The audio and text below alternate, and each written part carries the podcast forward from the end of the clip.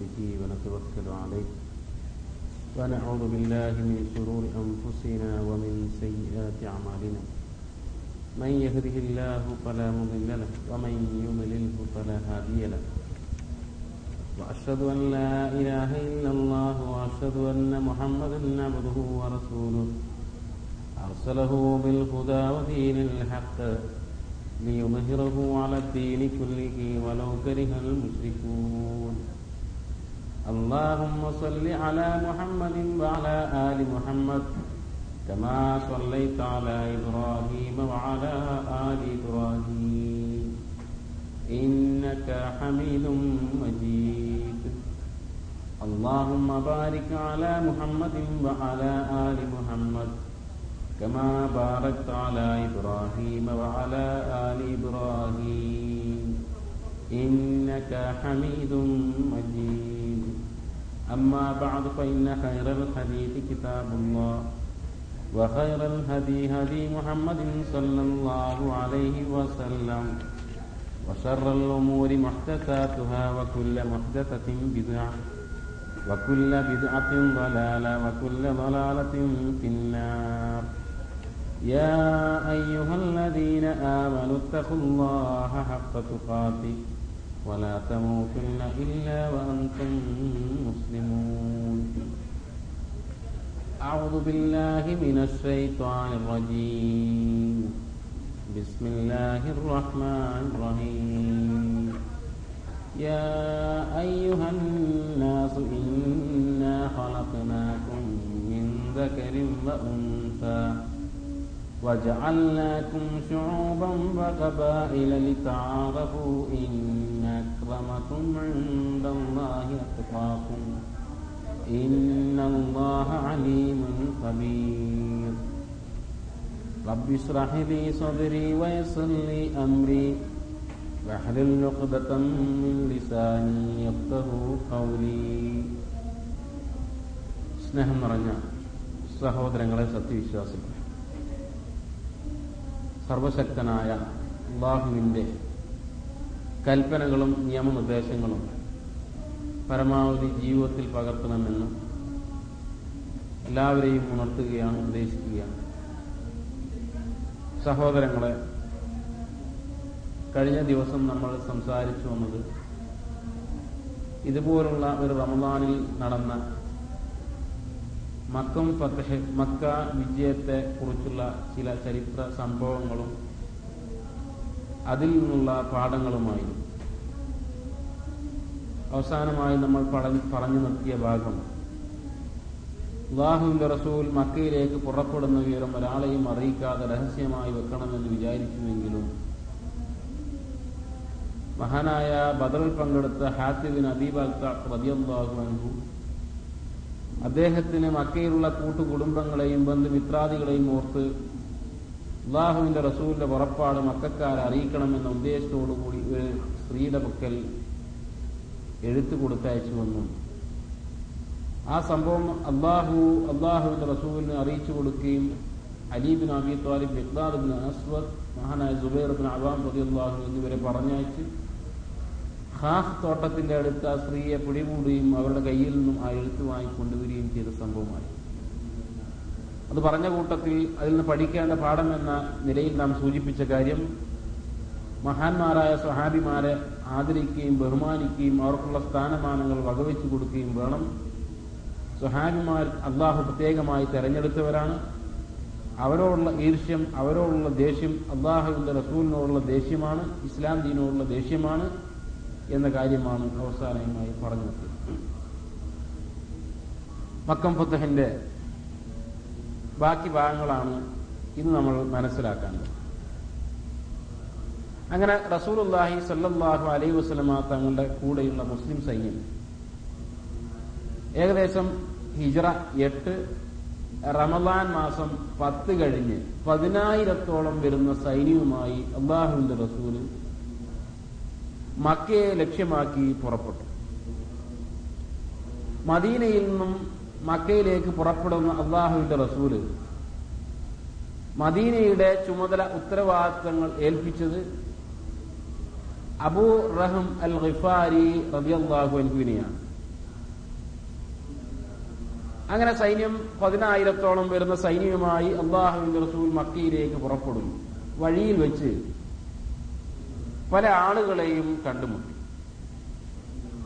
അബവ എന്ന സ്ഥലത്തെത്തിയപ്പോ അബവ മറ്റൊരു ചരിത്രത്തിൽ അറിയപ്പെട്ട സ്ഥലം കൂടിയാണ്. അള്ളാഹുവിന്റെ റസൂലിന്റെ കുട്ടിക്കാലത്ത് ഏകദേശം ആറു വയസ്സായപ്പോ ഉമ്മയുമായി മക്കയിൽ നിന്ന് മദീന സന്ദർശിക്കാൻ ചെല്ലുകയും മദീനയിൽ നിന്ന് വീണ്ടും മക്കയിലേക്ക് മടങ്ങിപ്പോരുന്ന കൂട്ടത്തിൽ അബവ ഈ പറഞ്ഞ സ്ഥലത്ത് വെച്ച് അവിടുത്തെ മാതാവ് ആമിന മരണപ്പെടുകയും ചെയ്ത സംഭവം. അങ്ങനെ അബവാക്ക് മറ്റൊരു പ്രത്യേകതയുണ്ട്.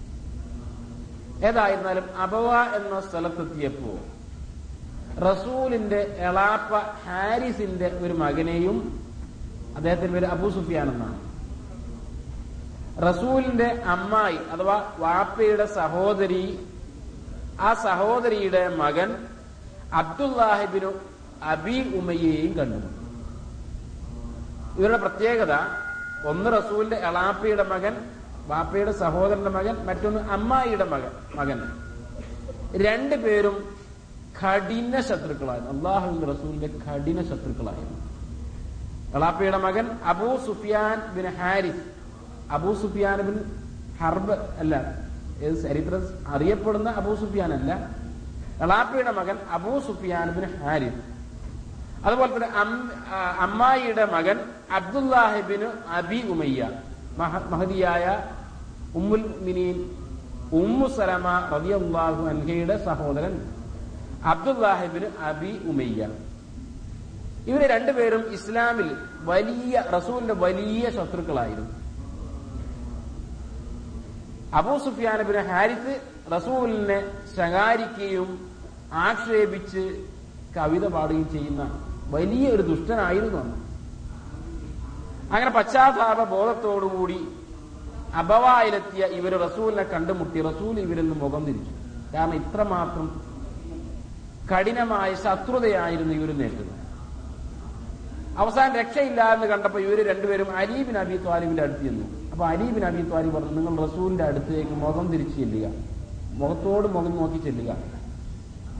എന്നിട്ട് യൂസുഫിന്റെ സഹോദരങ്ങൾ യൂസുഫിന്റെ സഹോദരങ്ങൾ യൂസുഫിനെ കണ്ടുമുട്ടിയപ്പോൾ എന്ത് പറഞ്ഞു? അത് നിങ്ങൾ പറയുക. കാലു കാലു تالله لقد آثرك الله علينا وإن كنا لخاطئين എന്ന യൂസഫിന്റെ സഹോദരങ്ങൾ പറഞ്ഞ വാക്യം നിങ്ങൾ അള്ളാൻ റസൂലിനോട് പറയുക.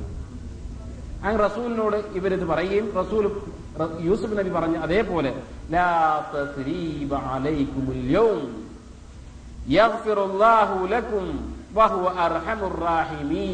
എന്ന മഹാനായ യൂസുഫ് നബി അലൈഹി സ്വലാത്തു വസ്സലാം പറഞ്ഞ വിട്ടുവീഴ്ചയുടെയും കാരുണ്യത്തിന്റെയും വചനങ്ങൾ അവർക്ക് ചൊല്ലിക്കൊടുക്കും. പിന്നെ കാണാം ചരിത്രത്തിൽ മഹാനായ അബൂ സുഫിയാൻ ബിൻ ഹാരിസ് ലജ്ജ മൂലം അള്ളാഹുവിന്റെ റസൂലിന്റെ മുഖത്തോട് പോലും നോക്കിയിരുന്നില്ല. മക്കമ്പൊക്കെ കഴിഞ്ഞ് അധികം കഴിഞ്ഞിട്ടില്ല. അപ്പോഴേക്കും ഹുരൈൻ യുദ്ധം നടക്കുന്നുണ്ട്. ആ ഹുരൈൻ യുദ്ധത്തിൽ പല സ്വഹാബിമാരും പിന്തിരിഞ്ഞോടിയപ്പോ അടുത്ത കാലത്ത് മുസ്ലിമായ അബൂ സുഫിയാൻ ബിൻ ഹാരിസ് പതറാതെ അടിയുറച്ചു നിന്നുകൊണ്ട് അതിശക്തമായി യുദ്ധം ചെയ്തു എന്ന് പിന്നീട് ചരിത്രത്തിൽ കാണുന്നത്. അപ്പോ സ്വഹാബിമാരൊക്കെ ഒന്ന് മുസ്ലിം ആയി കഴിഞ്ഞാൽ എന്തെങ്കിലും പ്രയാസം കൊണ്ട് മുഹമ്മദ് നബി അവരെ ഇട്ടിട്ട് അങ്ങോട്ട് പ്രയാസപ്പെടുത്തി മുസ്ലിമായി രക്ഷയില്ല എന്ന് കണ്ടപ്പോൾ മുസ്ലിമായി ഇങ്ങനെയായിരുന്നില്ല അവർ മുസ്ലിം മുസ്ലിം ആയതോടുകൂടി കഴിഞ്ഞതെല്ലാം മറന്നുപോയി. ഇസ്ലാം അങ്ങനെയാണല്ലോ. മുസ്ലിം ആയതോടുകൂടി കഴിഞ്ഞു പോയ എല്ലാ പാപങ്ങളും പുറത്തുപെടും ഇത് അബൂ സുഫിയാനായ റതി അള്ളാഹുൻ ആകട്ടെ അബൂ ആകട്ടെ മറ്റേത് സഹാബിമാരാകട്ടെ ആരുടെയെങ്കിലും സമ്മർദ്ദത്തിന് വഴങ്ങി മുസ്ലിം ആകുകയായിരുന്നില്ല ഇനി അവർ മുസ്ലിം ആയാൽ തന്നെ കേവലം അള്ളാൻ റസൂലിൽ നിന്ന് രക്ഷ കിട്ടാൻ തല അറുക്കപ്പെടാതിരിക്കാൻ വേണ്ടിയൊന്നും മുസ്ലിം ആകുകയായിരുന്നില്ല മുസ്ലിം ആയതോടുകൂടി കഴിഞ്ഞതെല്ലാം പൊറുക്കുകയും മറക്കുകയും പിന്നീട് ഇസ്ലാമിന്റെ യഥാർത്ഥ പോരാളികളാവുകയും ചെയ്തു. മഹാനായ ഇക്രിമയുടെ ചരിത്രം അങ്ങനെയാണല്ലോ.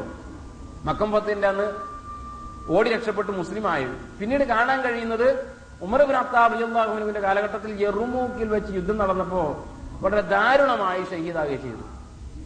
ഹിന്ദിന്റെ ചരിത്രം അങ്ങനെ തന്നെയാണ് വഹിഷിയുടെ ചരിത്രം അങ്ങനെ തന്നെയാണ് അബൂസുഫിയാന്റെ ചരിത്രം അങ്ങനെ തന്നെയാണ്. പറഞ്ഞ അബൂസുഫിയാനും ഹാരിത്തിന്റെ ചരിത്രം എല്ലാ സഹായമാരുടെയും ചരിത്രം ഇങ്ങനെയാണ്. അപ്പൊ അല്ലാതെ ചില ചരിത്രകാരന്മാർ പറയുന്നത് പോലെ മുഹമ്മദ് നബിയുടെ സമ്മർദ്ദത്തിന് വഴങ്ങിയായ ആണ്. മക്കം ഫത്തഹിന്റെ അന്നും അതിന് മുമ്പും അതിന്റെ ശേഷമൊക്കെ ചില ആളുകൾ മുസ്ലിം ആയത് എന്നുള്ളത് വെറും തെറ്റിദ്ധാരണ മാത്രമാണ് എന്ന് കൂട്ടത്തിൽ നമ്മൾ മനസ്സിലാകും പിന്നെ അതും കഴിഞ്ഞ് വീണ്ടും അള്ളാഹാന്റെ റസൂൽ മക്കയിലേക്ക് പോകുന്നു. ജുഹ്ഫ. ജുഹ്ഫ എന്ന് പറഞ്ഞൊരു മീക്കാത്താണ് ജുഹ്ഫയിലെത്തിയപ്പോ അബ്ബാസിബിന് അബ്ദുൽ മുത്തലിം പ്രതി അള്ളാഹുബിനെ കണ്ടുമുട്ടി. റസൂലിന്റെ അളാപ്പ റസൂലിന്റെ അളാപ്പ ഹൈബർ യുദ്ധത്തിന് തൊട്ടടുത്ത് ഹൈബർ യുദ്ധത്തോടനുബന്ധിച്ച് മുസ്ലിം ആയിട്ടുണ്ട്. ഹുദൈബിയ സന്ധിയുടെ സമയത്ത് ഹുദൈബിയയിൽ വെച്ചുള്ള സന്ധിയിൽ അബ്ബാസ് അലി അള്ളാഹു അന്ന് ഉണ്ടായിരുന്നുവെങ്കിലും അന്നൊന്നും മുസ്ലിം ആയിട്ടില്ല. പിന്നീട് കഴിഞ്ഞ ഹൈബർ യുദ്ധത്തോടനുബന്ധിച്ച് അബ്ബാസ് അലി അള്ളാഹു മുസ്ലിം ആയിട്ടുണ്ട്. അദ്ദേഹം ഹിജറ പോരുകയാണ്. മക്കയിൽ നിന്നും ഭാര്യയെയും മക്കളെയും എല്ലാം അവരെ അവരോടൊപ്പം മദീനയിലേക്ക് ഹിജറ പോവുകയാണ്. അങ്ങനെ വഴിയിൽ വെച്ച് പിന്നെ ജുഹ്ഫ എന്ന സ്ഥലത്ത് വെച്ച് അവിടെ എത്തിയപ്പോഴാണ് അള്ളാഹ് റസൂലിനെ കണ്ടുമുട്ടുന്നത്. അവർ അള്ളാഹ് റസൂൽ മക്കയിലേക്ക് നീങ്ങാം റസൂൽ അദ്ദേഹത്തോട് പറഞ്ഞു നിങ്ങൾ ഭാര്യയും കുട്ടികളെയൊക്കെ മദീനയിലേക്ക് കൊണ്ടുവന്നാക്കി വീണ്ടും എന്റെ കൂടെ അഥവാ മക്കയിലേക്ക് മടങ്ങണം എന്ന് ആവശ്യപ്പെട്ടു ഏതായിരുന്നാലും വീണ്ടും സഞ്ചാരം തന്നെ ഖദീൽ എന്ന സ്ഥലത്തെത്തിയപ്പോ റംലാനാണ് ഞാൻ സൂചിപ്പിച്ചു റമലാനാണ് റംലാൻ പത്ത് കഴിഞ്ഞിട്ടാണ് ഈ സഞ്ചാരം. ഖദീൽ എന്ന സ്ഥലത്തെത്തിയപ്പോ ഏകദേശം മക്കയും ഖദീലും തമ്മിൽ എൺപത്തിമൂന്ന് കിലോമീറ്റർ ആണ് ഏകദേശം. ആ സ്ഥലത്തെത്തിയപ്പോ സഹായിമാരൊക്കെ ക്ഷീണമാണ് എന്ന് മനസ്സിലാക്കിയപ്പോ അള്ളാൻ റസൂൽ നോമ്പ് മുറിക്കാൻ കഴിഞ്ഞു അത് ആളുകൾ കാണാൻ വേണ്ടി നോമ്പ് അള്ളാഹ് റസൂലും നോമ്പ് മുറിക്കുന്നു എന്ന് അറിയിക്കാൻ വേണ്ടി ഒരു ഉയർന്ന സ്ഥലത്ത് വെച്ച് ആളുകൾ കാണുക അള്ളാഹു റസൂലും നോമ്പ് മുറിച്ചു അങ്ങനെ എല്ലാ ആളുകളും നോമ്പ് അങ്ങനെ ഏകദേശം രാത്രി ഇഷായുടെ സമയമായപ്പോ മർ ബഹ്റാൻ എന്ന് പറയുന്ന സ്ഥലത്തെത്തി. അപ്പൊ റസൂൽ കൽപ്പിച്ചു. ഏകദേശം മക്കയോട് അടുത്ത സ്ഥലമാണ്. സൈന്യത്തിലുള്ള പതിനായിരം പേരും വിളക്ക് കത്തി തീ കത്തിക്കണം എന്നാണ് റസൂൽ പറഞ്ഞു. റസൂലിന്റെ യുദ്ധതന്ത്രം കാണുന്നു. അങ്ങനെ പതിനായിരത്തോളം വരുന്ന ആളുകൾ വിളക്ക് കത്തിച്ചു. വമ്പിച്ച ഒരു ഒരു ഒരു ജ്വാല തന്നെ. ഏതായിരുന്നാലും റസൂലിന്റെ ഈ പുറപ്പാട് മക്കാർ അറിഞ്ഞിരുന്നു അങ്ങനെ മുഹമ്മദ് നബിയുടെ പുറപ്പാട് എങ്ങോട്ടാണ് എന്താണ് ഉദ്ദേശം എന്നറിയാൻ വേണ്ടി മക്കാര് ചില ആളുകളെ പറഞ്ഞയച്ചു. ഒന്ന് അബൂ സുഫിയാൻ. അതേപോലെ തന്നെ ഹക്കീബിന് ഹിസാം. ഹക്കീബിന് ഹിസാം റസൂലിന്റെ ഒരു ബന്ധു കൂടിയാണ്. ഏകദേശം നൂറ്റി ഇരുപതോളം വർഷം ജീവിച്ച വ്യക്തിത്വം കൂടിയാണ്. അദ്ദേഹമാണ് ഒന്ന്. മറ്റൊന്ന് ബുദൈലിബിന് വർത്ത അൽ ഹുസായി അദ്ദേഹവും. അങ്ങനെ ഇവർ മൂന്ന് പേരും രാത്രി സമയത്ത് കുറെ ദൂരെ വലിയ ധാരാ ഒരു വമ്പിച്ച കൂട്ടം. അവരിങ്ങനെ വിളക്കും കത്തിച്ച് തീയും കത്തിച്ച് ഇങ്ങനെ നിൽക്കുന്നുണ്ട് അബൂ സുഫിയാൻ പറഞ്ഞു ഇത്രയും വലിയൊരു സൈന്യത്തെ ഞാൻ ഇതുവരെ ബുദൈലിനോട് ബുദൈലിനോട് പറയാണ് ഇത്രയും വലിയൊരു സൈന്യത്തെ ഞാൻ കണ്ടിട്ടില്ലല്ലോ. അപ്പൊ ബുധൈൽ പറഞ്ഞു അതൊരു പക്ഷേ മുമ്പ് ആക്രമിക്കപ്പെട്ട ഹുസാ ഗോത്രം അവരായിരിക്കാം. അബൂ സുഫിയാൻ പറഞ്ഞു അത് അവരാകാൻ സാധ്യതയില്ലല്ലോ. കാരണം ബനു അമ്ര ഗോത്രം അഥവാ ഹുസാ ഗോത്രം ഇതിനേക്കാൾ കുറച്ചേ ഉള്ളൂ. ഇത് മുഹമ്മദിന്റെ ഒരു പട തന്നെയായിരിക്കാം എന്ന നിഗമനത്തിൽ എത്തി. ഈ സന്ദർഭത്തിൽ മഹാനായ അബ്ബാസ് റസൂലിന്റെ വാഹനത്തിൽ കയറി റസൂലിന്റെ വെള്ള കോവർ കഴുത അതിൽ കയറി എന്നിട്ട് മക്കയെ ലക്ഷ്യമാക്കി പുറപ്പെടുകയാണ്. മക്കാരോട് മുഹമ്മദ് നബിയുടെ അടുത്ത് വന്ന് അമാനത്ത് നിർഭയത്വത്തിന് ആവശ്യപ്പെടാൻ വേണ്ടി ആരെങ്കിലും കണ്ടുമുട്ടിയാൽ അവരെ ഇത് അറിയിക്കാമെന്ന ലക്ഷ്യത്തിൽ മഹാനായ അബ്ബാസ് അബ്ദുൽ മുത്തലിം റളിയല്ലാഹു മക്കയെ ലക്ഷ്യമായി പോകും അങ്ങനെ കുറെ അകലെ കുറെ അങ്ങ് എത്തിയപ്പോഴാണ് നേരത്തെ റസൂലിന്റെ പിന്നെ മുഹമ്മദ് നബിയുടെ വരവ് എന്താണ് എന്നറിയാൻ വേണ്ടി ഇങ്ങനെ കാത്തു നിൽക്കുന്ന രണ്ട് മൂന്ന് പേർ അബൂ സുബിയാനെയും ബുദയിലിനെയും ഹക്കീം റിസാനെയും കണ്ട് കണ്ട്. രാത്രിയാണ് ഇരുട്ടാണ്. അങ്ങനെ സംസാരം കേട്ടപ്പോ മഹാനായ അബ്ബാസ് റതി മനസ്സിലായി ഇത് അബൂ സുബിയാന ഉടനെ വിളിച്ചു അബാ ഹംദല എന്ന് പറഞ്ഞ അബൂ സുഫിയാന്റെ പേര്. അപ്പൊ അബ്ബാസ് അലി അള്ളാഹുലുവിന്റെ ശബ്ദം കേട്ടപ്പോ അബൂ സുഫിയാനും ശബ്ദം മനസ്സിലായി. ഞാൻ അബുൽ ഫദൽ. അതെ അബുൽ ഫതലെ അങ്ങനെ എല്ലാം ഒരുമിച്ച് കൂടി കാര്യങ്ങളൊക്കെ സംസാരിച്ചു. മുഹമ്മദ് നബിയും കൂട്ടരും പമ്പിച്ച ഒരു സൈന്യവുമായി വരുന്നുണ്ട്. അതുകൊണ്ട് ഇതാണ് രക്ഷയുടെ മാർഗം ഇന്നതാണ് എന്ന് പറഞ്ഞുകൊണ്ട് ചില കാര്യങ്ങളൊക്കെ പറഞ്ഞു കൊടുത്തു. മുസ്ലിം ആകണം. അത് തന്നെയാണ് രക്ഷ. അദ്ദേഹം ആദ്യം വിസമ്മതിച്ചുവെങ്കിലും ഇനി മുസ്ലിം ആയില്ല എങ്കിൽ രക്ഷയില്ല എന്ന് ബോധ്യപ്പെടുത്തിയപ്പോ അബ്ബാസ് അലി അള്ളാഹുവിന് പറഞ്ഞു ഇനി ഒരു കാര്യം ചെയ്യുക. നിങ്ങൾ എന്റെ വാഹനത്തിന്റെ പിന്നിൽ കയറുക അള്ളാഹുവിന്റെ റസൂലിന്റെ വാഹനം കോവർ കഴി കഴുതയുടെ പിന്നിൽ കയറുക ഞാൻ നിങ്ങളെയുമായി റസൂലിന്റെ അടുത്ത് എത്തിക്കാം. അപ്പൊ റസൂലിന്റെ വാഹനത്തിൽ കയറി ഒരാളും നിങ്ങളെ എതിർക്കാൻ വരികയില്ല. അങ്ങനെ അബൂ സുഫിയാൻ റസൂലിന്റെ വാഹനത്തിൽ കയറുകയും ഇങ്ങനെ മറുദഹ്റാൻ തെമ്പടിച്ച റസൂലിന്റെ അടുത്തേക്ക് അബൂ സുബിയാനുമായി അബ്ബാസ് റളിയല്ലാഹു കടന്നു വരികയും ചെയ്തു. അപ്പൊ ഓരോ സൈ ഓരോ കൂട്ടം കൂട്ടമായിട്ട് വിളക്കും കത്തിച്ച് ഓരോ സ്ഥലത്ത് ഇങ്ങനെ വെക്കുക. അപ്പൊ ഓരോ വാഹനത്തിന്റെ ഓരോ സംഘത്തിന്റെ അടുത്തുകൂടെ ഇങ്ങനെ പോകുമ്പോ അബൂ സുഫിയാൻ ഇവരെങ്ങനെ നോക്കി? ഇവരാരാണ്? എന്താണെന്ന് അന്വേഷിക്കും. കുറെ കത്തിയപ്പോ ഉമർ ബിൻ ഹത്താബ് റളിയല്ലാഹു കണ്ടു. ഉമർ റളിയല്ലാഹു അബ്ബാസ് റളിയല്ലാഹു നോക്കിയ പിന്നിലുള്ളത് അബൂ സുഫിയാനാണ് സന്തോഷത്തോടു കൂടി പറഞ്ഞു ഓ അബൂ സുഫിയാൻ ഇതാ എന്റെ മുമ്പിലേക്ക് വന്നിരിക്കുന്നു. യാതൊരു പ്രയാസം കൂടാ തല കൊയ്യാൻ വളരെ സുഖമായല്ലോ എന്നർത്ഥത്തിൽ. ഇത് കേൾക്കേണ്ട താമസം മഹാനായ അബ്ബാസ് റളിയല്ലാഹു വാഹനത്തിൽ നിന്ന് അടിച്ചു. കോർ സ്പീഡിൽ നടക്കാൻ വേണ്ടി അടിച്ചു. ഒരു ഭാഗത്ത് ഉമർ അള്ളാഹുവിന് പിടിക്കാൻ വേണ്ടി ചെല്ലുന്ന അബൂ സുഫിയാനെ മറ്റൊരു ഭാഗത്ത് അബ്ബാസ് അള്ളാഹു വളരെ ധൃതിയിൽ അങ്ങനെ ഒരു ഒരു മത്സരം എന്നുള്ള നിലയിൽ ആദ്യമായി അള്ളാഹ് റസൂലിന് മുമ്പിൽ അബ്ബാസ് അള്ളാഹുനും അബൂ സുഫിയാനും എത്തി. എന്നിട്ട് അബ്ബാസ് അള്ളഹാൻ പറഞ്ഞു ഞാൻ ഇത് ഇദ്ദേഹത്തിന് അഭയം നൽകിയിരിക്കുന്നു എന്ന് റസൂലിനോട് കാര്യങ്ങളൊക്കെ പറഞ്ഞു. റസൂലിനോട് ഉമർ എന്ന് പറഞ്ഞു റസൂലെ അദ്ദേഹം അയാളെ ഇനി താങ്കൾ എനിക്ക് വിട്ടുതരിക. അയാളുടെ തല ഞാൻ എടുക്കട്ടെ. റസൂൽ സാവകാശം കാണിച്ചു കൊടുത്തു. അടങ്ങാൻ പറഞ്ഞു ഒതുങ്ങാൻ പറഞ്ഞു. അബ്ബാസ് അള്ളാഹു പറഞ്ഞു ഇത് താങ്കളുടെ ഉമറ ഉമറെ ഇത് താങ്കളുടെ ഗോത്രത്തിൽപ്പെട്ട ഒരാളായിരുന്നുവെങ്കിൽ വനി അതിയിൽപ്പെട്ട ഒരാളായിരുന്നുവെങ്കിൽ താങ്കൾ ഇത്രമാത്രം ആവേശം കാണിക്കുമായിരുന്നല്ലോ ഇല്ലല്ലോ. മഹാനായ ഉമർ അള്ളാഹു പറഞ്ഞു അള്ളാഹു ആണേ സത്യം. എന്റെ പിതാവ് ഖത്താബ് ഇസ്ലാം സ്വീകരിക്കുന്നതിനേക്കാൾ എനിക്കിഷ്ടം താങ്കൾ. അബ്ബാസ് അലിഹു മുസ്ലിം ആയതിലായിരുന്നു എന്ന് പറയും അബ്ബാസ് അലിഹു മഹാന അമർ അലിള്ളാഹു പിന്നീട് അവിടെ നിന്ന് ഇറങ്ങിപ്പോവുകയും ചെയ്തു. റസൂലുള്ളാഹി സല്ലാഹു അലൈഹി വസല്ലമ തങ്ങൾ അബ്ബാസ് റളിയല്ലാഹുവിനോട് പറഞ്ഞു പ്രഭാതം വരെ താങ്കളുടെ അടുത്ത് അബൂ ഇരിക്കട്ടെ. അങ്ങനെ പ്രഭാതമായപ്പോ അബ്ബാസ് അലി അൻഹു അബൂ സുഫിയാനുമായി അള്ളാഹ് റസൂലിന്റെ മുമ്പിൽ വരികയും ഷഹാദത്ത് കലിമ ചൊല്ലിക്കൊടുക്കുകയും ചെയ്തു. അഷദ് അല്ലാ ഇലാഹ ഇല്ലല്ലാ എന്ന കലിമത്ത് ഉച്ചരിക്കുവാൻ അബൂ സുഫിയാൻ വിസമ്മതം പ്രകടിപ്പിച്ചില്ല. എന്നാൽ അഷദ് അന്ന മുഹമ്മദ് റസൂലുള്ള മുഹമ്മദ് റസൂലുള്ളാഹി സല്ലാഹു അലൈഹി വസല്ലമ തങ്ങൾ അള്ളാഹുവിന്റെ ദൂതനാകുന്നു എന്ന കരിമ ഷഹാദത്ത് അംഗീകരിക്കാൻ അദ്ദേഹത്തിന് കുറച്ച് പ്രയാസമുണ്ടായിരുന്നു. പക്ഷേ മഹാനായ അബ്ബാസ് അബ്ബാസ് റളിയല്ലാഹു അൻഹു നിർബന്ധിച്ചതിന്റെ ഫലമായി അബൂ സുഫിയാൻ റളിയല്ലാഹു അൻഹു അവിടെ വെച്ച് മുസ്ലിമായി അബൂ സുഫിയാൻ റളിയല്ലാഹു അബു സുഫിയാനെ കുറിച്ച് അബ്ബാസ് റളിയല്ലാഹു പറഞ്ഞു റസൂലേ അബു സുഫിയാൻ കുറച്ചൊക്കെ ഒരു ഒരു പദവി ആഗ്രഹിക്കുന്ന ഒരാളാണ്. അപ്പൊ റസൂൽ പറഞ്ഞു നമ്മൾ മക്ക ഫതഹ ചെയ്ത സന്ദർഭത്തിൽ ആരെങ്കിലും അബൂ സുഫിയാന്റെ വീട്ടിൽ അഭയം പ്രാപിച്ചാൽ അവൻ നിർഭയനാണ്. ആരെങ്കിലും അബൂ സുഫിയാന്റെ വീട്ടിൽ കയറിയാൽ അവനെ നമ്മൾ വധിക്കുകയില്ല. എന്ന് പറഞ്ഞ് അബൂ സുഫിയാൻ ഒരു ഒരു സ്ഥാനം ഒരു സ്ഥാനമാനം നൽകുകയും ചെയ്തു. ഈ രൂപത്തിൽ ഉടനെ തന്നെ പിന്നീട് അബൂ സുഫിയാന് മക്കയിലേക്ക് കുതിക്കുകയാണ്. മക്കയിലേക്ക് കുതിച്ച് മക്കയിലുള്ള ആളുകളെ മുഹമ്മദ് നബി സല്ലാഹു അലൈഹി വസല്ലമ തങ്ങളുടെ ആഗമനം അറിയിക്കുവാൻ വേണ്ടി അബൂ സുഫിയാൻ മക്കയിലേക്ക് പോകുന്നു. പക്ഷേ മക്കയിൽ ഈ കാര്യങ്ങൾ മുഹമ്മദ് നബി ഇങ്ങനെ മക്കം വിജയിച്ചടക്കാൻ വരുന്നുണ്ട് എന്ന് പറഞ്ഞപ്പോ അധികം ആളുകളും ഒരു എതിർപ്പൊന്നും കാണിച്ചില്ല. എന്നാൽ കുറച്ച് ആളുകൾ ഇക്രിമത്തുബിന് അബി ജഹൽ അന്ന് അദ്ദേഹം റതിയല്ലാഹു അൻഹു ആയിട്ടില്ല. അതേപോലെ തന്നെ മറ്റു ചില ആളുകൾ ഇക്രിമ ഇക്രിമ അതേപോലെ തന്നെ സുഹൈൽ ബിൻ അംബ്ര ഇങ്ങനെയുള്ള ചില ആളുകൾ ചെറുപ്പക്കാരായ ആളുകൾ ഒന്ന് ഏറ്റുമുട്ടാം എന്ന രൂപത്തിൽ തന്നെ ഒരുങ്ങി നിന്നു.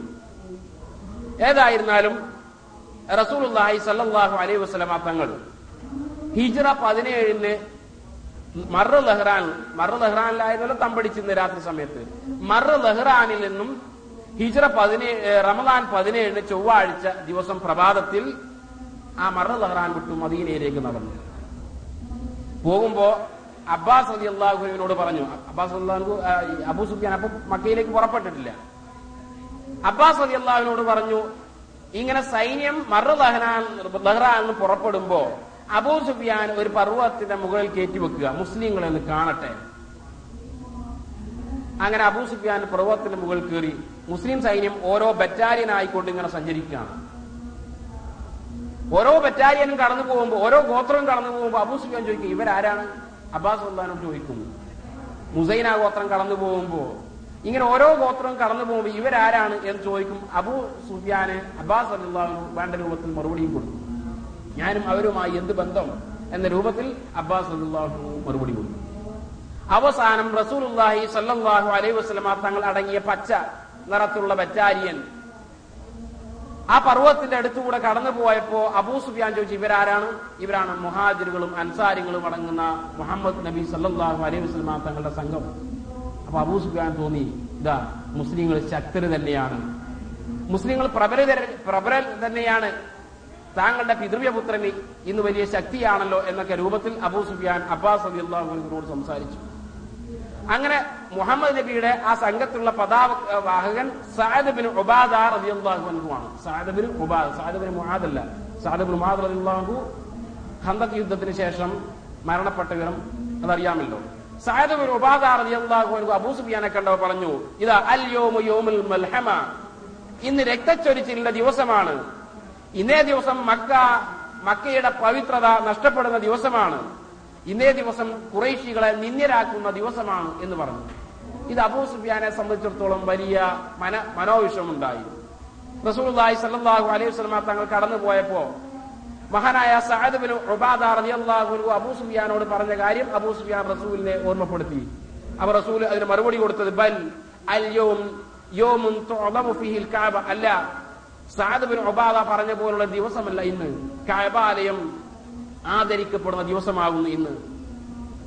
ഇന്നേ ദിവസം അള്ളാഹു കുറേശികളെ ശ്രേഷ്ഠരാക്കുന്നു. അങ്ങനെയുള്ള ദിവസമാണ് ഇന്ന് എന്ന് പറയുകയും സഅദ് ബിൻ ഉബാദ റളിയല്ലാഹു അൻഹുവിന്റെ കയ്യിൽ നിന്നും പതാക വാങ്ങി മകൻ കൈസ് റളിയല്ലാഹു അൻഹുവിന്റെ കയ്യിൽ കൊടുക്കുകയും ചെയ്തു. മറ്റു ചില റിപ്പോർട്ടുകളിൽ കൈസിന്റെ കയ്യിലല്ല സുബൈർ ബിൻ അബാം റളിയല്ലാഹു അൻഹുവിന്റെ കയ്യിലാണ് പതാക കൊടുത്തത് എന്ന് ചില റിപ്പോർട്ടുകൾ കാണാം. ഏതായിരുന്നാലും ശരി ഇത് കഴിഞ്ഞതിന് ശേഷമാണ് പിന്നീട് അബൂ സുഫിയാൻ മക്കാരെ ഈ വിവരം അറിയിക്കുവാൻ വേണ്ടി പോകുന്നത്. ആ മക്കാര് ബഹുഭൂരിപക്ഷം ആളുകളും എതിർപ്പൊന്നുമില്ലാതെ കീഴടങ്ങുവാൻ തന്നെയാണ് സമ്മതം. എന്നാൽ ചില ചെറുപ്പക്കാര് ഇക്രിമത്തുബിൻ അബി ജഹലിനെ പോലുള്ള ആളുകൾ സഫ്വാൻ ബിൻ ഉമയെ പോലുള്ള ആളുകൾ സുഹൈൽ ബിൻ അംറിനെ പോലുള്ള ആളുകൾ സുഹൈൽ ബിൻ അംർ ഉദൈബിയ സന്ധിയിൽ കുറേശികളുടെ കരാർ എഴുതുന്ന ആളായിരുന്നു സുഹൈൽ ബിൻ അംർ ഇങ്ങനെയുള്ള ചില ആളുകൾ ഒക്കെ ഒന്ന് ഒന്ന് ഏറ്റുമുട്ടാമെന്ന് തീരുമാനിച്ചു. ഇവിടെ വെച്ച് ദിൽ എന്ന സ്ഥലത്തെത്തിയപ്പോ അള്ളാഹുവിന്റെ റസൂൽ സൈന്യത്തെ ബാധിച്ചു മുസ്ലിം സൈന്യം മക്കയിലേക്ക് എങ്ങനെ പ്രവേശിക്കണം? ആരുടെ കീഴിലായിരിക്കണം? എന്ന രൂപത്തിൽ ബാധിച്ചു അങ്ങനെ ഖാലിദ് ബിൻ വലീദ് അൻഹുവിന്റെ കീഴിൽ ഒരു സൈന്യത്തെ മദീനയുടെ താഴ് മക്കയുടെ താഴ്ഭാഗത്തിലൂടെ മക്കയിലേക്ക് പ്രവേശിക്കാൻ കൽപ്പിച്ചു. മഹാനായ ഖാലിദ് അലി അൻഹുവിന്റെ കൂടെ മദീനയിൽ ഉണ്ടായിരുന്ന മദീനയുടെ ചുറ്റുഭാഗത്തും ഉണ്ടായിരുന്ന കുറെ അറബി ഗോത്രങ്ങളെ ഞാൻ ഇന്നലെ സൂചിപ്പിച്ചു. അസ്ലം സുലൈം മുസൈന എന്നൊക്കെ പറയുന്ന ഗോത്രം. ഈ ഗോത്രങ്ങളും മഹാനായ ഹാലിദ് റബി അൻഹുവിന്റെ കൂടെയാണ്. അവരോട് അള്ളാഹു റസൂൽ കൽപ്പിച്ചു നിങ്ങൾ മക്കയുടെ താഴ്ഭാഗത്തൂടെ വരണം. എന്നിട്ട് സഫയിൽ വെച്ച് സഫാ പർവതത്തിന്റെ അടുത്ത് വെച്ച് കണ്ടുമുട്ടാം ഇതായിരുന്നു അവരോടുള്ള കൽപ്പന. അതേപോലെ തന്നെ മറ്റൊരു സൈന്യത്തെ റസൂലുള്ളാഹി സല്ലാഹു അലൈഹി വസ്ലമാ തങ്ങളുടെ കീഴിൽ ഒരു സൈന്യം. സുബൈർ ബിൻ അവാം റളിയല്ലാഹു അൻഹുവാണ് അവിടുത്തെ കൊടിവാഹകൻ. റളിയല്ലാഹു അൻഹുവിനോട് അള്ളാഹു റസൂൽ പറഞ്ഞു ഈ കൊടി നിങ്ങൾ മക്കയുടെ ഉയർന്ന പ്രദേശത്തിലൂടെയാണ് ചെല്ലേണ്ടത്. കയ്യിലുള്ള പതാക ജഹൂൻ എന്നുള്ള സ്ഥലത്ത് നിങ്ങൾ ഇത് നാട്ടണം. ഞാൻ വന്നെത്തിയതിനു ശേഷമാണ് നിങ്ങൾ അവിടുന്ന് പുറപ്പെടാൻ പാടുള്ളൂ എന്നും കൽപ്പിച്ചു. മൂന്നാമതൊരു സൈന്യം മഹാനായ Abu Ubaida Amir bin Jarrah അമീൻ ഉഹാദിൽ ഉമ്മ. ഈ സമൂഹത്തിലെ വിശ്വസൻ എന്ന് അറിയപ്പെടുന്ന അബൂ ഉബൈദ റളിയല്ലാഹു അദ്ദേഹത്തെ ഏൽപ്പിച്ചു. അദ്ദേഹത്തിന് കാലാൽ പടയാണുള്ളത്. അതേപോലെ തന്നെ ആയുധങ്ങളില്ലാത്ത ആളുകളും അബൂ ഉബൈദ റളിയല്ലാഹു അൻഹുവിന്റെ കൂടെയാണ്. അവർ മക്കയിലെത്തിയാൽ റസൂലിന്റെ കൂടെ സന്ധിക്കണം ഇതായിരുന്നു കരാർ. ഇങ്ങനെ മൂന്ന് സൈന്യങ്ങളായി ഭാഗിച്ച് ദിത്തിവയിൽ നിന്നും സൈന്യത്തെ ഭാവിച്ച് വീണ്ടും അള്ളാഹു റസൂൽ മക്കയിലേക്ക് അടുക്കുകയാണ്. അപ്പൊ മക്കയുടെ ഏകദേശം അടുത്തെത്തിയിട്ടില്ല മഹാനായ ഹാരി റബി അള്ളാഹുവിന് മാത്രമാണ് അല്പം ചില ഏറ്റുമുട്ടലുകൾ നേരിടേണ്ടി വന്നത്. ഞാൻ നേരത്തെ പറഞ്ഞു ഇക്രിബത്ത് അബിജാലിനെ പോലുള്ള സുഫാൻ ബിൻ ഉമയെ പോലുള്ള സുഹൈൽ സുഹൈൽ ബിൻ അമ്രനെ പോലുള്ള ആളുകൾ ഇങ്ങനെയുള്ള ചില ആളുകളുമായി ഏറ്റുമുട്ടേണ്ടി വന്നു. അങ്ങനെ മക്കാരിൽപ്പെട്ട പന്ത്രണ്ടോളം ആളുകളെ മഹാനായ ഹാലിദ് റബി അള്ളാഹു വകവരുത്തി. മുസ്ലിങ്ങളിൽപ്പെട്ട രണ്ടാളുകൾ കുറുസുബിന് ജാബിർ അൽ ഫിഹിരി കുറുസുബിന് ജാബിർ അൽ ഫിഹിരി എന്ന് പറയുന്ന സ്വഹാബിയും കുരൈസുബിന് ബിൻ ഖാലിദ് എന്ന് പറയുന്ന സ്വഹാബിയും ഈ രണ്ട് സഹായിമാര് ഷഹീദായി. കാരണം ഖാലിദ് റളിയല്ലാഹു അൻഹുവിന്റെ സൈന്യത്തെ കൂടെ പോകുന്ന കൂട്ടത്തിൽ അല്പം പിന്തി നിന്നു അവർ. കൂടെ പോയില്ല ഒരുമയോടുകൂടി പോയില്ല. അങ്ങനെ പിന്തി നിന്നപ്പോ മറ്റുള്ള ആളുകൾ വന്ന് വകവരുത്തിയാണ്ട് അങ്ങനെ രണ്ട് സഹായിമാര് ഷഹീദാകുകയും ചെയ്തു. അങ്ങനെ മഹാനായ ഖാലിദ് റളിയല്ലാഹു അൻഹു സഫയിൽ വെച്ച് അള്ളാഹുവിന്റെ റസൂലിനെ കണ്ടുമുട്ടി. അള്ളാഹുവിന്റെ റസൂലാകട്ടെ കാലങ്ങൾക്ക് ശേഷം പിന്നീട് മക്കയോട് അടുക്കുകയാണ്. താൻ ജനിച്ച നാട്. തന്റെ പൂർവപിതാവ് ഇബ്രാഹിം നബി അലൈഹി സ്വലാത്തു വസ്സലാം അള്ളാഹുവിനെ മാത്രം ആരാധിക്കുവാൻ വേണ്ടി പടുത്തുയർത്തിയ കഅബാലയം സ്ഥിതി ചെയ്യുന്ന നാട്. ലോകത്തുള്ള ആളുകളെല്ലാം ഹജ്ജിന് വേണ്ടി എത്തിപ്പെടുന്ന പവിത്രമായ ഹരമായ നിഷിദ്ധമായ ആ കഅബാലയം ഉൾക്കൊള്ളുന്ന മക്കയിലേക്ക് കടക്കുമ്പോൾ ഒരു പടനായകന്റെ വേഷത്തിലായിരുന്നില്ല. മറിച്ച് വിനിയാനീതനായി എളിമയായ ഒരു ദാസനായി അള്ളാഹുവിന് ശുക്ർ ചെയ്തുകൊണ്ട് വിനയാനീതനായിട്ടായിരുന്നു അള്ളാഹു റസൂൽ മക്കയിലേക്ക് പ്രവേശിക്കുന്നത്. ചരിത്രത്തിൽ കാണാൻ കഴിയും അള്ളാഹുവിൻ സാഷ്ടാംഗം നമിക്കുന്നത് പോലെ അള്ളാഹുവിൻ റസൂൽ ആ വാഹനത്തിന്റെ മുകളിൽ കയറി സാഷ്ടാംഗം നമിച്ച് താടി വാഹനത്തിന്റെ ആ മുകളിൽ പുറത്ത് തട്ടുന്ന രൂപത്തിൽ അത്രയും നമ്ര ശിരസ്കനായ രൂപത്തിൽ വിനയായതായിക്കൊണ്ടാണ് അള്ളാഹു റസൂൽ മക്ക പട്ടണത്തിലേക്ക് പ്രവേശിക്കുന്നത്. ഒരിക്കലും ഒരു ധൈര്യത്തിന്റെയോ ഒരു സേനാ നായകന്റെയോ ഒരു അഹങ്കാരത്തിന്റെയോ ലക്ഷണമായിരുന്നില്ല അള്ളാഹു റസൂൽ കാണാൻ കഴിഞ്ഞത്. അങ്ങനെ കായബാലയത്തിന്റെ അടുത്തേക്ക് വരുന്നു. വാഹനപ്പുറത്ത് തന്നെയാണ്. കായബാലയം ഏഴ് പ്രാവശ്യം തവാഫ് ചെയ്യുന്നു.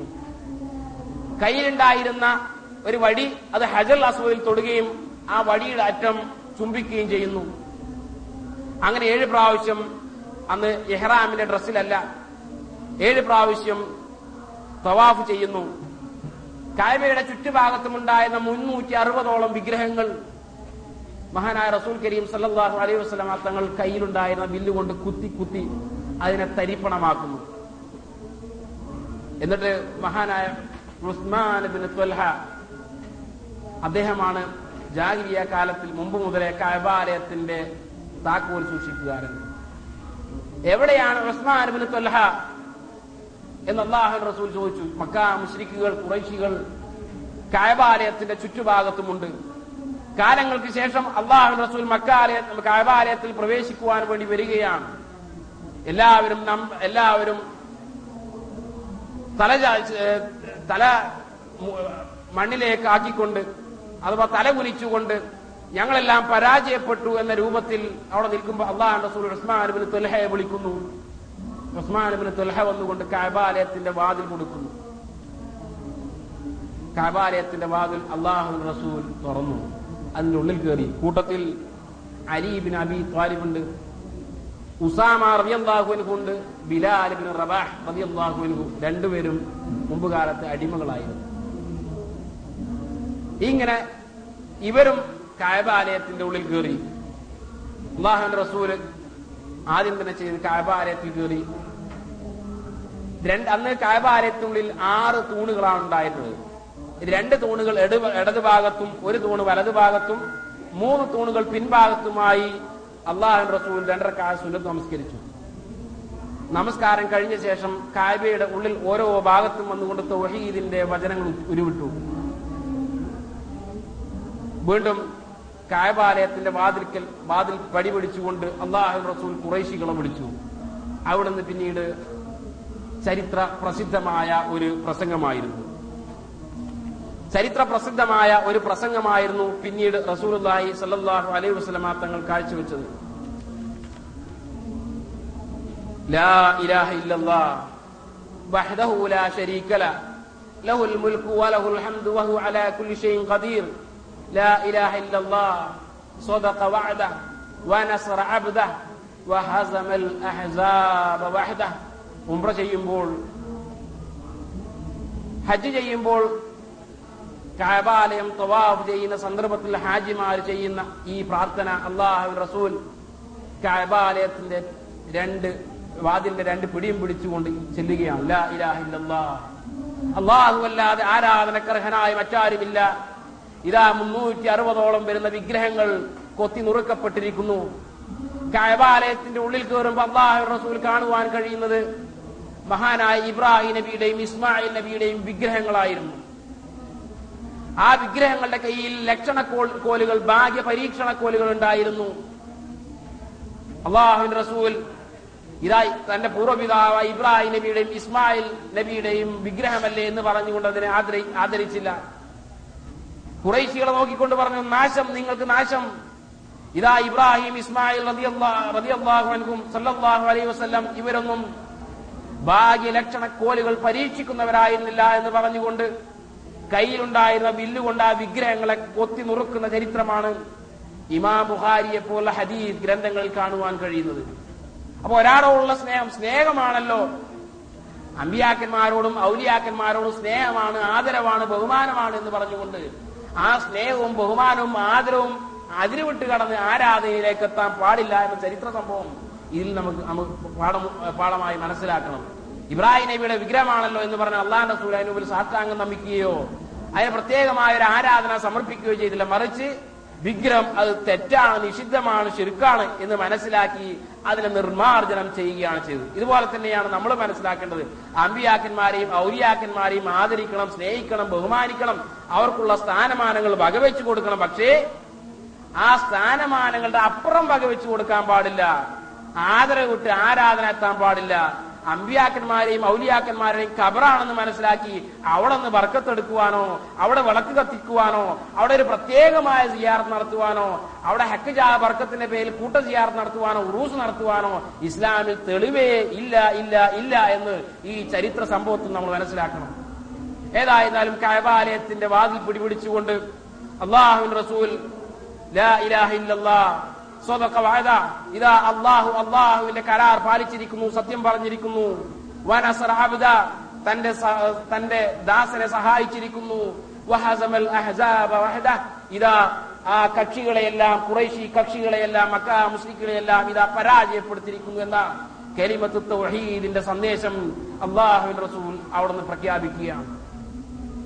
ചുറ്റുഭാഗത്തും ആയിരക്കണക്കിനുള്ള കുറേശികൾ ആ കൂട്ടത്തിൽ റസൂലിന്റെ പിതൃവനായ ഹംസ അറിയാഹുനെ കൊന്ന വഹിഷിയുണ്ട് ഹംസ അറിയാഹുനെ വധിക്കുവാൻ പ്രേരണ കൊടുത്ത ഹിന്ദു കൂട്ടത്തിലുണ്ട്. റസൂലിന്റെ മുഖത്ത് കാർക്കിച്ചു തുപ്പിയ റസ്- റസൂലിനെ ആക്രമിച്ച ആളുകളുണ്ട്. റസൂലിന്റെ സഹായിമാരെ ഇഞ്ചിഞ്ചായി ഇഞ്ചിഞ്ചായി പീഡിപ്പിച്ച ആളുകൾ ആ കൂട്ടത്തിലുണ്ട്. മക്കയിൽ നിന്നും സ്വന്തം രാജ്യമായ മക്കയിൽ നിന്നും വളരെ ക്രൂരമായി ആട്ടിയോടിച്ച കുറേശികൾ ആ കൂട്ടത്തിലുണ്ട്. ആ കുറേശികളെല്ലാം ഇത് തല താഴ്ത്തി നിൽക്കുകയാണ്. മുഹമ്മദ് എന്ത് ചെയ്യുന്നു എന്നറിയുവാൻ വേണ്ടി? ഇനി ബാക്കി എത്ര സമയം ഞങ്ങൾ ഭൂമുഖത്ത് ജീവിച്ചിരിക്കും എന്നറിയുവാനുള്ള ആകാംക്ഷയോടുകൂടി തല താഴ്ത്തി നിൽക്കുന്ന മക്ക മുസ്ലിക്കുകളോട് കായബാലയത്തിന്റെ മുകൾ കായബാലയത്തിന്റെ ഉള്ളിൽ കയറിക്കൊണ്ട് അള്ളാഹു റസൂൽ വിളിക്കുന്നു.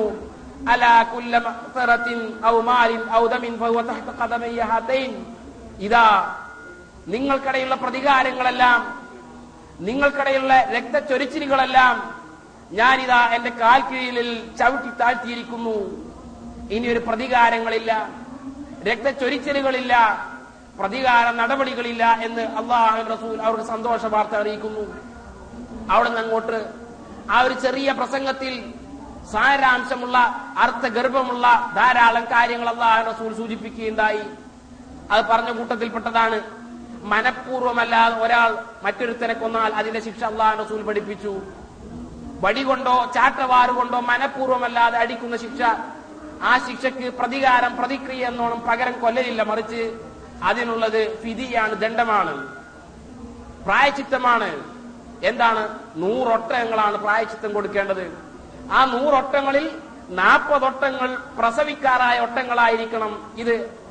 മക്കം ഫതഹിന്റെ അന്ന് അള്ളാഹു റസൂൽ പഠിപ്പിച്ച ഒരു പാഠമാണ്.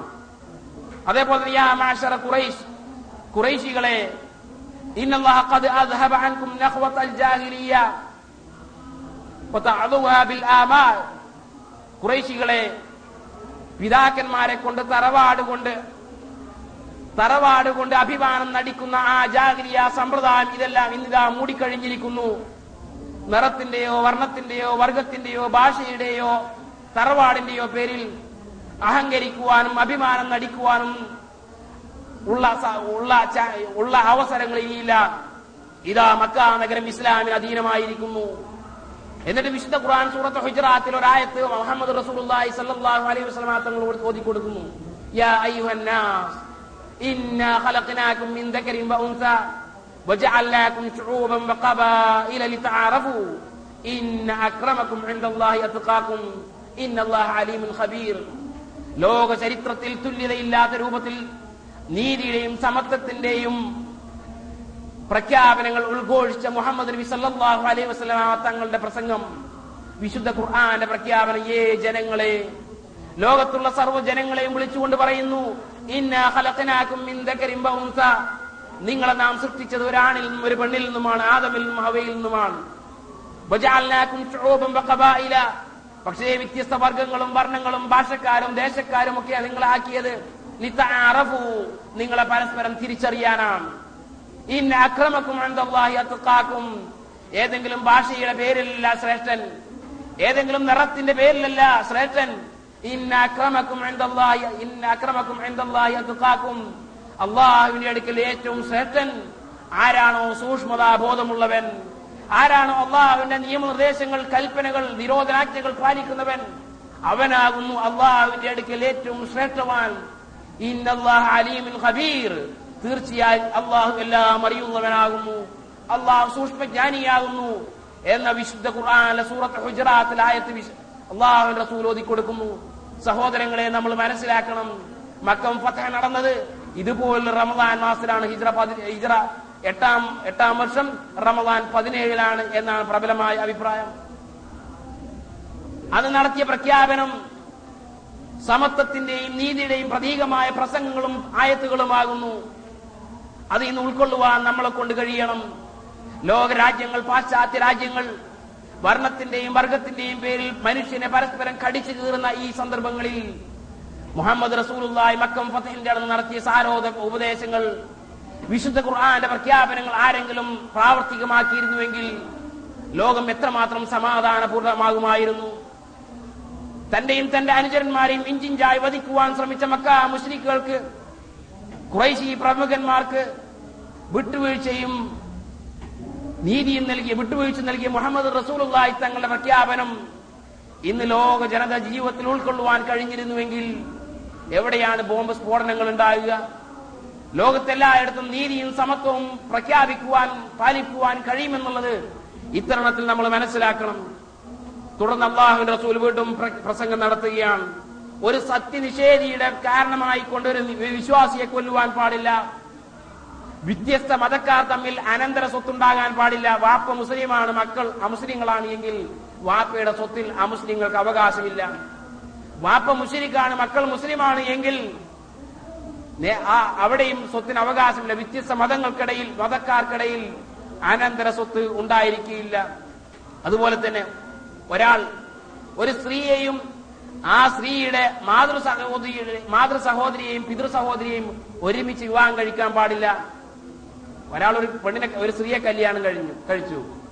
പിന്നീട് ആ സ്ത്രീയുടെ പിതാവിന്റെ സഹോദരി പിതാവിന്റെ സഹോദരി അല്ലെങ്കിൽ മാതാവിന്റെ സഹോദരി കളാപ്പയുടെയോ അല്ലെങ്കിൽ അമ്മായിയുടെയോ സഹോദരി അവരെയും ഒരുമിച്ച് വിവാഹം കഴിക്കാൻ പാടില്ല ഒരേ സമയത്ത് ഭാര്യയാക്കാൻ പാടില്ല. ഈ കൽപ്പനയും അള്ളാഹു റസൂൽ മക്കം പത്തിന്റെ അന്ന് പ്രഖ്യാപിച്ചതാണ്. അതേപോലെ തന്നെ ഒരു ഹാക്കിമിന്റെ ഒരു ജഡ്ജിയുടെ അടുത്ത് ഒരു വാദം കൊണ്ടുവരികയാണെങ്കിൽ വാദിയാണ് അതിന് തെളിവ് ഹാജരാക്കേണ്ടത്. മറിച്ച് പ്രതി സത്യം ചെയ്യുകയാണ് വേണ്ടത്. ഇതും പഠിപ്പിച്ചത് മക്കം പഥന്റെ അന്നാണ്. ഒരു സ്ത്രീക്ക് മഹറമുകളില്ല എങ്കിൽ ഭർത്താവോ വിവാഹബന്ധം നിഷിദ്ധമായ ആളുകളോ ഇല്ല എങ്കിൽ മൂന്ന് ദിവസത്തിൽ അധികമുള്ള ദൂരം ഒറ്റയ്ക്ക് തനിച്ച് യാത്ര ചെയ്യാൻ പാടില്ല. അത് പഠിപ്പിച്ചത് മക്കം പഥന്റെ അന്നാണ്. അസ്ര സുബഹി ഈ ഫറലായ നമസ്കാരങ്ങൾക്ക് ശേഷം ഐച്ഛികമായ സുന്നത്തായ നമസ്കാരങ്ങളില്ല. ഈദുൽ ഫിത്തർ ഈദുൽ അദ്ഹ എന്നീ ആഘോഷ ദിന- ദിനങ്ങളിൽ നോമനുഷ്ഠിക്കുവാൻ പാടില്ല. ഇങ്ങനെ വലിയ സാരോപദേശങ്ങൾ ഒരു പ്രസംഗം നടത്തി. എന്നിട്ട് മക്ക മുസ്ലിക്കുകളോട് ചോദിച്ചു ഏ കുറൈശികളെ എന്താ നിങ്ങൾക്ക് എന്നെ കുറിച്ചുള്ള അഭിപ്രായം? എല്ലാവരും പറഞ്ഞു ഹിന്ദുണ്ട് വഹശിയുണ്ട് അബൂ മറ്റുള്ള കുറേശി കിങ്കരന്മാരുണ്ട്. അവരെല്ലാം പറഞ്ഞു അഹും കരീം വബിൻ അഹിം കരീം താങ്കൾ മാന്യനായ സഹോദരനാണ്. മാന്യനായ സഹോദരന്റെ പുത്രനാകുന്നു നിങ്ങൾ. അവരെ നോക്കിക്കൊണ്ട് അള്ളാഹുവിന്റെ റസൂൽ പറഞ്ഞു പോകുക നിങ്ങൾ. നിങ്ങളുടെ മേൽ ഇന്ന് പ്രതികാര നടപടിയേ ഇല്ല. നിങ്ങൾ പോകുക നിങ്ങൾ സ്വതന്ത്രരാണ് എന്ന ചരിത്രത്തിൽ തുല്യതയില്ലാത്ത സമത്വത്തിന്റെ പ്രസംഗം നടത്തിയ മുഹമ്മദ് റസൂലുള്ളാഹി സല്ലല്ലാഹു അലൈഹി വസല്ലമ തങ്ങളുടെ പ്രസംഗം കേട്ടപ്പോൾ മക്ക മുസ്ലിങ്ങൾ മുസ്ലിക്കുകൾ ഹർഷപുളകിതരായി. അള്ളാഹു റസൂലിന്റെ സ്വഭാവം മനസ്സിലാക്കി അന്ന് നിരവധി അനവധി പേർ ഇസ്ലാം സ്വീകരിച്ചു. മുഹമ്മദ് ഇത്രമാത്രം വിട്ടുവീഴ്ചയുടെ പ്രതീകമാണ് എങ്കിൽ ഇതാ ഈ ഇസ്ലാം ദീൻ സത്യമാകുന്നു എന്ന് മനസ്സിലാക്കി ഒട്ടേറെ പേർ മുസ്ലിങ്ങളായി ഉണ്ടായി. തുടർന്ന് മഹാനായ ഉസ്മാൻ വിളിച്ചു. ഉസ്മാൻ തൊൽഹ അദ്ദേഹമാണ് കായബാലയത്തിന്റെ താക്കോൽ സൂക്ഷിപ്പുകാരൻ. ജാഗിരിയ കാലത്ത് തന്നെ മക്ക മുസ്ലിങ്ങളുടെ ഇടയിൽ തന്നെ കായബാലയം പരിപാലിക്കുക. ഹജ്ജിന് വേണ്ടി വരുന്ന ആളുകൾക്ക് വെള്ളം സംസം വെള്ളം കൊടുക്കുക എന്നത് വലിയ പുണ്യകരമായി കണ്ടിരുന്നു. ഹിജാബു സിക്കായത്തും വലിയ പുണ്യകരമായ ഒരു കാര്യമായിരുന്നു. ആ ഒരു സ്ഥാനം കിട്ടുവാൻ വേണ്ടി കുറേശികൾ തന്നെ മക്ക മുസ്ലിങ്ങൾ തന്നെ വടംവലിയായിരുന്നു അപ്പൊ ഈ താക്കോൽ പിടിച്ചുകൊണ്ട് അള്ളാഹു റസൂൽ ആയിരക്കണക്കിന് ആളുകൾക്കിടയിൽ വെച്ച് ഉസ്മാൻ തുലഹയെ വിളിച്ചപ്പോ മഹാനായ അലീബിൻ അബി ത്വാലിബ് റതി അള്ളാഹു മുന്നോട്ട് വന്നു. മറ്റു ചില റിപ്പോർട്ടുകൾ അബ്ബാസ് റതി അള്ളാഹു വന്ന ആണ് എന്നുണ്ട്. അവർ റസൂലെ ഇതാ ഈ താക്കോൽ സൂക്ഷിപ്പ് ഞങ്ങളുടെ കയ്യിലാക്കിയാലും. റസൂൽ അവിടുന്ന് പറഞ്ഞു ഹാക്ക ഹാക്ക ഉസ്മാൻ ഏ ഉസ്മാനെ ഇതാ നിങ്ങളുടെ താക്കോൽ. തന്റെ മരുമകനായ പിതൃവ്യപുത്രനായ അലി റതി അള്ളാഹുനുവിന്റെ കയ്യിൽ കൊടുത്തില്ല. അല്ലെങ്കിൽ എളാപ്പയായ അബ്ബാസ് റതി അള്ളാഹുനുവിന്റെ കയ്യിൽ കൊടുത്തില്ല. ഉസ്മാൻ വിളിച്ചുകൊണ്ട് പറഞ്ഞു ഇതാ കബാലയത്തിന്റെ താക്കോൽ നിങ്ങളിൽ ഞാൻ നിങ്ങളിൽ നിന്നാണ് ഞാൻ വാങ്ങിയത്. ഇതാ തിരിച്ചേൽപ്പിക്കുന്നു. വൽ പുണ്യത്തിന്റെയും കരാർ പാലനത്തിന്റെയും ദിവസമാകുന്നു ഇന്ന്. ഉസ്മാൻ മുസ്ലിമായിട്ടില്ല മുസ്ലിം ആയിട്ടില്ല പുണ്യത്തിന്റെയും കരാർ പാലനത്തിന്റെയും ദിവസമാകുന്നു ഇന്ന്. ഖുദൂഹ. ഈ താക്കോൽ നിങ്ങൾ സൂക്ഷിക്കുക. ഹാരിതത്തൻ താരിതത്തൻ ശാശ്വതമായി എന്നേക്കുമായി നിങ്ങളായിരിക്കും ഈ കാബാലയത്തിന്റെ താക്കോലുകാരൻ. ഒരക്രമിയല്ലാതെ താങ്കളിൽ ഈ താക്കോൽ വാങ്ങുകയില്ല. ഇന്നും കബാലയത്തിന്റെ താക്കോൽ സൂക്ഷിപ്പുകാര് മഹാനായ ഉസ്മാൻ തൊൽഹയുടെ പരമ്പരകളും അവരുടെ ഗോത്രവുമാണ് എന്നുള്ളത് ഒരു ചരിത്ര വസ്തുതയാണ്. അക്രമികളല്ലാതെ നിങ്ങളുടെ കയ്യിൽ നിന്നും ആ കബാലയത്തിന്റെ താക്കോൽ വാങ്ങിയില്ല എന്ന അള്ളാഹു റസൂലിന്റെ പ്രഖ്യാപനം മനസ്സിലാക്കി ആളുകൾ രാജാക്കന്മാര് ആ കുടുംബത്തിൽ നിന്നും താക്കോൽ വാങ്ങാൻ അവർ ആഗ്രഹിക്കുന്നില്ല. കാരണം അക്രമിയായിരിക്കുമെന്ന് മനസ്സിലാക്കിക്കൊണ്ട് തന്നെ. പിന്നീട് നമസ്കാരത്തിന്റെ സമയമായി അള്ളാഹു റസൂൽ ബിലാലിനോട് വാങ്ങു വിളിക്കാൻ പറയുന്നു. പതിനായിരക്കണക്കിന് ആളുകൾ അവിടെയുണ്ട്. മുഹാജിരികളും അൻസാരികളുമായ വെളുത്തവരും വെളുത്തവരുമായ ആളുകൾ ആ കൂട്ടത്തിലുണ്ട്. സുദീഖുൽ അക്ബർ ഉണ്ട് എന്നിട്ടും ഒരു കാലത്ത് അടിമയായിരുന്ന കറുകറുത്ത മഹാനായ ബിലാൽ ബിൻ റബാഹ് റളിയല്ലാഹുവിനെ വിളിക്കുന്നു. മക്കയിൽ ദാരുണമായി പീഡിപ്പിക്കപ്പെട്ട കറുകറുത്ത ബിലാൽ അദ്ദേഹം കൈബാലയത്തിന്റെ മുകളിൽ കയറിക്കൊണ്ട് ബാങ്ക് വിളിക്കുകയാണ്. സമത്വത്തിന്റെ പ്രതീകമായ ബിലാൽ ബിൻ റബാ റളിയല്ലാഹു അൻഹു മക്കം അന്ന് ബാങ്ക് വിളിക്കുന്നു. പിന്നീട് റസൂലുള്ളാഹി സല്ലാഹു അലൈഹി വസ്ലമ തങ്ങൾ നമസ്കാരം കഴിഞ്ഞ ശേഷം ഉമ്മുഹാനി അള്ളാഹുനിയുടെ വീട്ടിൽ പോകുന്നു. ഉമ്മുഹാനി അബൂ ത്വാലിബ് അബൂ ത്വാലിബിന്റെ മകളാണ്. അലീബിൻ അബി ത്വാലിബ് റളിയല്ലാഹു അൻഹുവിന്റെ സഹോദരിയാണ്. ഉമ്മുഹാനിന്റെ വീട്ടിൽ കയറിയപ്പോ അള്ളാഹുവിന്റെ റസൂൽ ചില ആളുകളെ അവരെ എവിടെ വെച്ച് കണ്ടാലും കൊന്നു കളയണമെന്ന് പ്രഖ്യാപിച്ചിരുന്നു. വളരെ ക്രൂരന്മാരായിരുന്ന ആളുകളായിരുന്നു. ഇസ്ലാമിനെയും മുസ്ലിങ്ങളെയും റസൂലുള്ളാഹി തങ്ങളെയും അത്രമാത്രം പീഡിപ്പിച്ച ആളുകളായിരുന്നു. അതിൽപ്പെട്ട ഒന്ന് രണ്ടാളുകൾ ഉമ്മ ഹാനിയുടെ വീട്ടിലുണ്ടായിരുന്നു. അലൈഹി വസല്ലം തങ്ങളോട് അവർ പറഞ്ഞു റസൂലെ ഇതാ ഈ രണ്ടാളുകൾക്ക് ഞാൻ അഭയം നൽകിയിരിക്കുന്നു. ഹാരിസ് ബിൻ ഹിഷാമിനും സുഹൈർ ബിൻ അബി ഉമയ്യ എന്നീ രണ്ടാളുകൾക്ക് റസൂലെ ഞാൻ ഇതാ അഭയം നൽകിയിരിക്കുന്നു. റസൂൽ പറഞ്ഞു നിങ്ങളൊരു സ്ത്രീയല്ലേ. നിങ്ങൾക്ക് നിങ്ങൾ അഭയം നൽകിയവർക്ക് ഞാൻ അഭയം നൽകില്ല എന്ന് പറഞ്ഞില്ല. മറിച്ച് അജർനാമൻ അജർത്തിയ ഉമ്മഹാനി ഉമ്മുഹാനിയെ നിങ്ങൾ ആർക്കെല്ലാം അഭയം നൽകിയോ അവർക്കിതാ നാം അഭയം നൽകുന്നു എന്ന് പറഞ്ഞുകൊണ്ട് അള്ളാഹു റസൂൽ ഈ രണ്ടാളുകൾക്കും അഭയം നൽകുന്നു. അവിടെ വെച്ച് ദുഹാ സമയമാണ്. അവിടെ വെച്ച് അള്ളാഹു റസൂൽ എട്ട് റക്കാത്ത് സുന്നത്ത് നമസ്കരിക്കുന്നു. ചരിത്രത്തിൽ ഫിഖിൽ ഇസ്ലാമിക കർമ്മശാസ്ത്രത്തിൽ ആ നമസ്കാരത്തിന് ദുഹാ നമസ്കാരമല്ല മറിച്ച് ഫതഹിന്റെ നമസ്കാരം. ഒരു രാജ്യം കീഴടക്കിയാൽ അത് കീഴടക്കിയുള്ള സന്തോഷം എന്നുള്ള നിലയിൽ സലാത്തുൽ ഫതഹ് വിജയത്തിന്റെ നമസ്കാരം എന്ന പേരിലാണ് ആ നമസ്കാരം അറിയപ്പെടുക. തുടർന്ന് അള്ളാഹു റസൂൽ ചില ആളുകളെ വധിക്കുവാൻ കൽപ്പിക്കുകയുണ്ടായി. അബ്ദുൽ ഖത്തിൽ അബ്ദുല്ലാഹിബിൻ Abi Sarj Ikrimat bin Abi Jahal Haris bin Nufain Maqees bin Sababa വഹബിൻ Aswad എന്ന് പറയുന്ന ചില ആളുകളെ പേരെടുത്ത് പറഞ്ഞുകൊണ്ട് അവർ കൈബാലയത്തിന്റെ കില്ല പിടിച്ച് നിൽക്കുകയാണെങ്കിൽ ശരി വധിച്ചു കളയാൻ അള്ളാഹു റസൂൽ പറഞ്ഞു.